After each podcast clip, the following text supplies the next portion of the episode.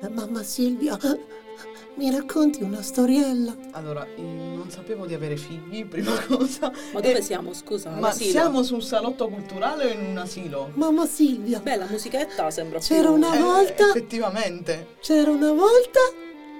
Johannes Brahms! Poteva sembrare un nido, ma in realtà siamo a...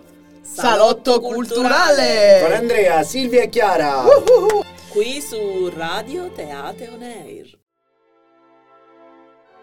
Bene ragazzi, oggi, come vi ho già anticipato, parleremo di Johannes Brahms, chiamato anche il successore di Beethoven, come Silvia. dice Chiara. Silvia, non farci addormentare. Non Poi- vi preoccupate perché questo autore, che dall'iconografia, quindi dalle sue foto, può sembrare molto austero, infatti chi è dei due che mi vuole Eh, qui la signorina Chiara ci Sì, dirà sono qualcosina. ferratissima sul carattere e la personalità di Brahms. Ci Eh, devo dire che Brahms è un, um, un po' ambivalente in questo senso perché è molto socievole in gruppo, però è molto molto riservato e tende sempre a non mostrare i sentimenti. Tutto ciò che è sentimentale a lui mm, non piace. Infatti non esterna quasi mai e tra l'altro neanche si è mai sposato. Questa la dice molto sulla questione, ma ne parleremo più avanti. Il buon Brahms nasce ad Amburgo nel 1833, come vi ho già anticipato viene chiamato il successore di Beethoven, a tal punto che la sua prima sinfonia, che poi la regia cortesemente eh, manderà, primo tempo, fu descritta come la decima sinfonia di Beethoven. Prego Andrea.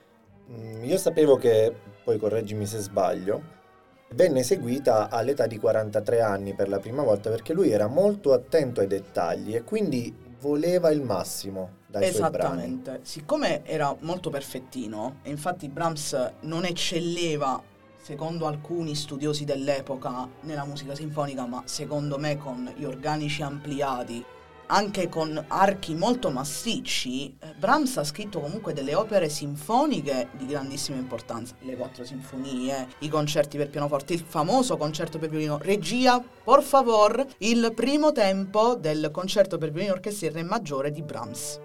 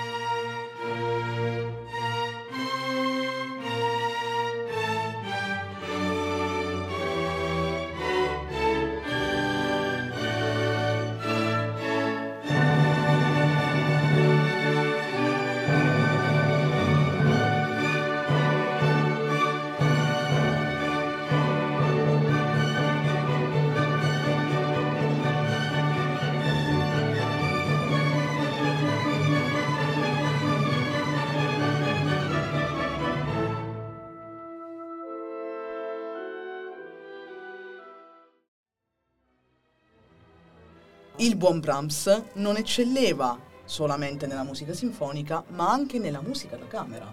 Sai quanti festival sono stati fatti in onore di Brahms? L'ultimo, la settimana scorsa a Roma, dall'Avos Project, ragazzi. 20 ore di concerti dedicati alla musica Caspita. da camera di Brahms, che comunque, ripeto, ha rivelato subito il suo precoce talento musicale, perché ha iniziato a studiare all'età di 7 anni, prima prendendo lezioni di corno e anche poi di violoncello. Sì, perché dovete sapere che il suo papà era un polistrumentista.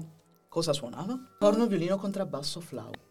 Io sapevo che mh, venne considerato tra l'altro a quel periodo un antagonista della musica avveniristica wagneriana, perché lui eh, cerca di emanciparsi dal classicismo cercando però una maggiore espressività nei suoi brani, proprio un po' di, diciamo, di romanticismo. E infatti chiedo alla regia di trasmettere, se fosse possibile, il primo tempo della prima sinfonia di Brahms.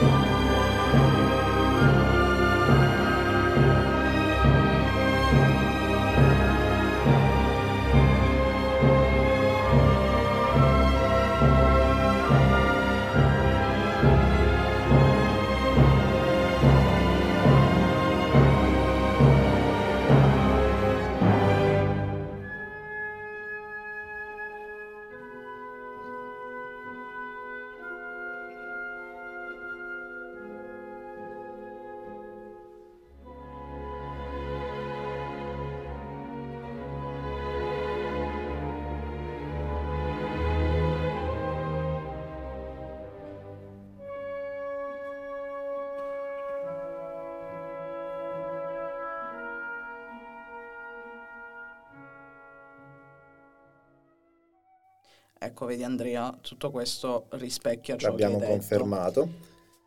E veniva anche considerato, tra l'altro, eh, un musicista del futuro a quel tempo. Da lui considerato il suo vero maestro da Schumann, che lo Esatto. citò come appunto musicista del futuro nella sua rivista personale, la, eh, ricordami, dovrebbe essere le Neue Zeitschrift für Musik, Musik, For music, detto sì, in perché tedesco. in tedesco. Eh, sì, allora, il buon Brahms, eh, dopo una tournée con il violinista Rimini, nel 1853 fa degli incontri che dal punto di vista artistico-musicale comunque segnano la sua carriera. Il primo, la famosa amicizia col violinista Joseph Joachim, che ha scritto per gli amici musicisti, soprattutto violinisti, le cadenze dei concerti di Mozart, ma anche le cadenze con- del concerto di Brahms, quindi questa comunque forte amicizia si rispecchia, si riflette poi nella musica brahmsiana. Che poi lo stesso gli, gli permette di conoscere, se non sbaglio, Franz Li- Liszt. Sì, La esattamente. pronuncia la saprei sicuramente. Sai qualche tu. chicca riguardo a... Ma solo che si addormentò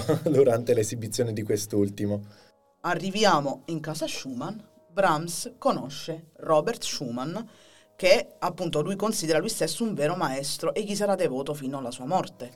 Tant'è, Chiara, qua ti vedo che eh, proprio sei bramosa di chicca, altro che chicche digitali. Sì, e in casa mm, Schumann conosce ovviamente anche la moglie di Schumann che è Clara. Tra di loro c'è sempre stata un, eh, un rispetto e una stima reciproca veramente notevole e anche dopo la morte di Schumann, continuata questa amicizia, Forse Clara era un pochino infatuata e innamorata di Brahms, solo che lui, come dicevo prima, era molto altalenante a livello di sentimenti e non riusciva, diciamo così, mai ad esprimerli. Aveva scritto un brano da dedicarle in appunto nelle opere.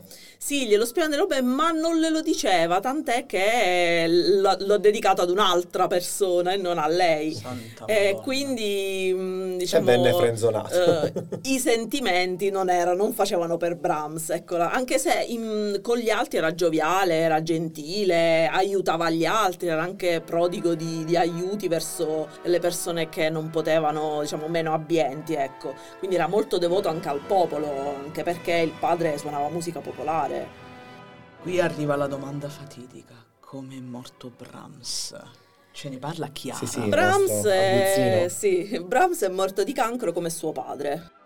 Le corali sacre di Sì. Brahms, mi sai dire che cos'erano? Perché io so che si ispirò alla Bibbia, Alla per le Bibbia. sue corali Infatti, sacre. Ma non mi potresti dire di più perché io non so bene cosa sono queste corali sacre. Allora, sostanzialmente Brahms non ha scritto solamente eh, opere per orchestra, opere cameristiche, ehm, ha scritto soprattutto musica sacra, appunto questo requiem tedesco che appunto si rifà alla Bibbia. Ha scritto anche il canto del destino e la rapsodia per contralto che deriva addirittura da Gate.